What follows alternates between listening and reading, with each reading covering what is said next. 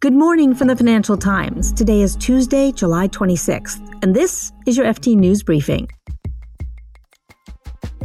U.S. tech giants report earnings this week. We'll see how they're holding up in this economic environment. And a French satellite company is in talks to merge with a British rival. Investors were not impressed. And we'll look at why extreme heat affects city dwellers especially hard. I'm Jess Smith, in for Marc Filippino, and here's the news you need to start your day.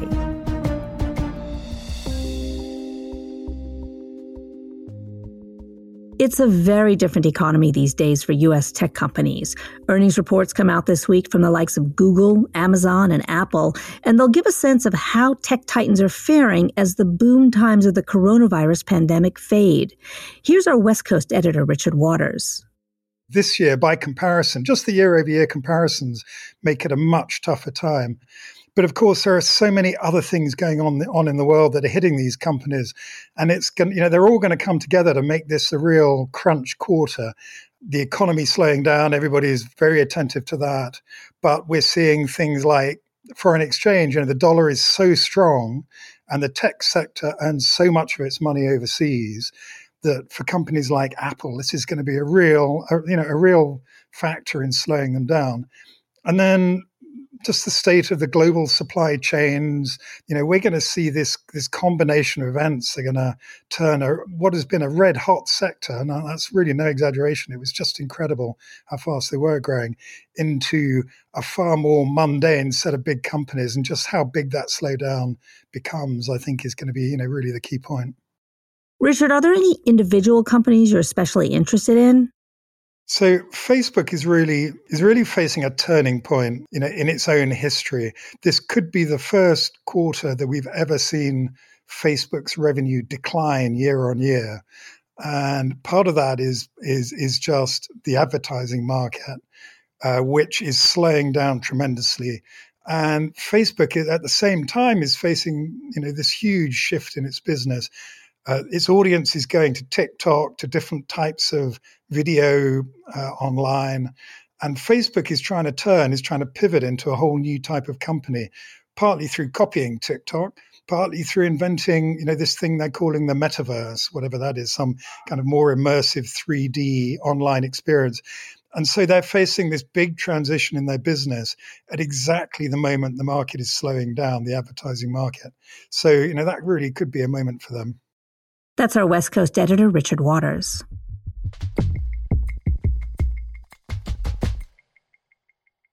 Russia yesterday said it will slash gas supplies through its largest pipeline to Germany to 20% of capacity. This comes after a similar dramatic reduction last month by Russia's state energy group Gazprom, and it further threatens Europe's energy supplies ahead of the winter. Also, yesterday, an index of German business confidence fell to its lowest level in more than two years. It's the latest sign that Europe's largest economy is teetering on the brink of recession.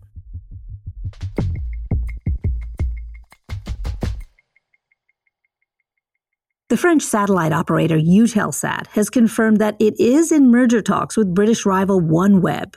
The idea of these two companies combining is to better compete against big players in the space industry, like Elon Musk's SpaceX. The FT's Arash Massoudi is following the talks. Hi, Arash. Hello there. So, what would each of these companies get out of a merger? For Eutelsat, they get the chance of having a sort of potentially very interesting technology that sort of transforms them into a, potentially higher growth play. For OneWeb, they get a company that's already publicly listed and has profits and the ability to raise capital to fund its enormous need for further investment for this growth to potentially, which is just a dream right now, to become a reality. So yesterday, when news of this merger hit the headlines, Eutelsat's shares crashed nearly 20%. So clearly investors not too happy about this. I mean, what do you expect the reaction to be down the line? So I, I, would expect that before any deal is done, there's going to be complaints from shareholders. We already spoke to one top 15 shareholder who said this deal makes no sense. Uh, Eutelsat is profitable. It pays a dividend. And now it's going to basically pivot its strategy from, from a sort of low growth, stable business into a venture style bet on the future. So I don't think there's any guarantee that uh, this merger is going to get there That being said, I think it's an interesting attempt to try to finance OneWeb because basically the UK government clearly is not willing to do that and it would continue to have to find outside investors. So for OneWeb, this is the best, best possible deal that it can find. What it means for Eutelsat, it still remains to be seen. We should mention that the British government bailed out OneWeb two years ago with a $500 million investment. Arash, what do UK officials make of these merger talks?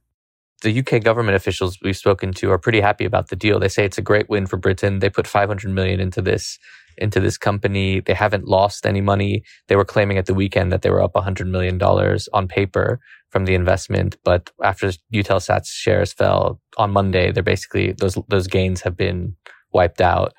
But it's probably a good outcome because they clearly don't have a plan in the British government about sort of the sp- space industry and sort of what they're going to do.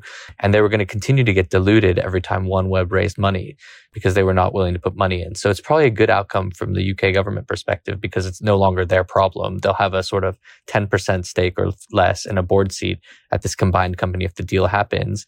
And whatever happens, happens from there. And they can claim they have sort of special sovereignty over OneWeb and special rights and this kind of stuff. But for me, it's just another example of the schizophrenic nature of life in the UK right now. It's a completely rudderless country without a strategy. Arash Massoudi is the FT's corporate finance and deals editor.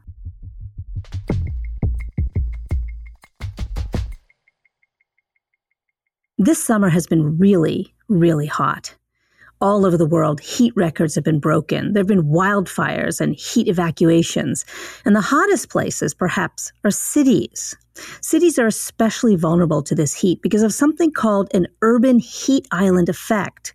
The FT's climate reporter Camilla Hodgson explains. Yeah, the urban heat island effect is a phenomenon by which all the very hard materials, concrete, tarmac, that sort of thing, that are crushed together in cities, retain the heat. They're often dark colors and they absorb the heat from the sun's rays. They retain that, and then it means that the city stays warmer than, for example, a rural close by area experiencing the same weather conditions would. Camilla, is there anything cities can do about this? It's a result of the way the built environment has been designed, so it's not very easy to fix sort of overnight. There are things that cities can do, like planting trees, creating more green spaces, parks and things, installing water fountains, that kind of thing. Things where the materials are not going to absorb heat in that same way. But if you think about like on a really hot day, how hot the cars on a parked street get, they're hotter than the air temperature. And you've got all this trapped, built up heat in these urban places. So the more that you can reduce those sorts of materials, metals and concrete and things, the better. How does extreme heat affect people's ability to work? There are all sorts of ways that it hits productivity. You can have workers who are sick, who get heat stroke or something similar and can't work.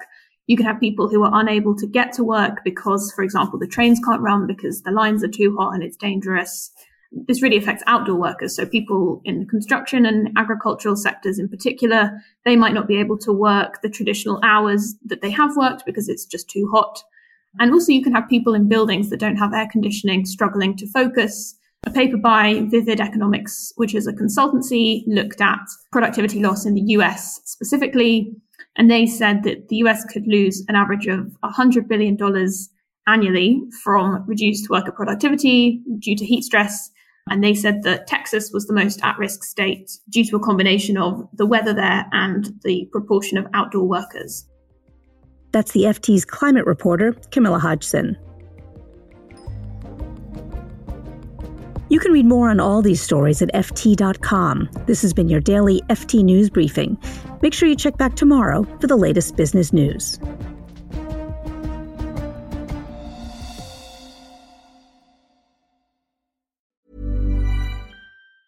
Support for this podcast and the following message come from Corient. Corient provides wealth management services centered around you. As one of the largest integrated fee only registered investment advisors in the U.S., Corient has experienced teams who can craft custom solutions designed to help you reach your financial goals, no matter how complex. Real wealth requires real solutions. Connect with a wealth advisor today at Corient.com. That's Corient.com. Hi, this is Matt and Sean from Two Black Guys with Good Credit. If you own or operate a business, whether it's a local operation or a global corporation, partnering with Bank of America could be your smartest move. By teaming with Bank of America, you'll enjoy exclusive digital tools, award winning insights, and business solutions so powerful you'll make every move matter. Position your business to capitalize on opportunity in a moment's notice. Visit bankofamerica.com slash banking for business to learn more. What would you like the power to do? Bank of America, N.A., copyright 2024.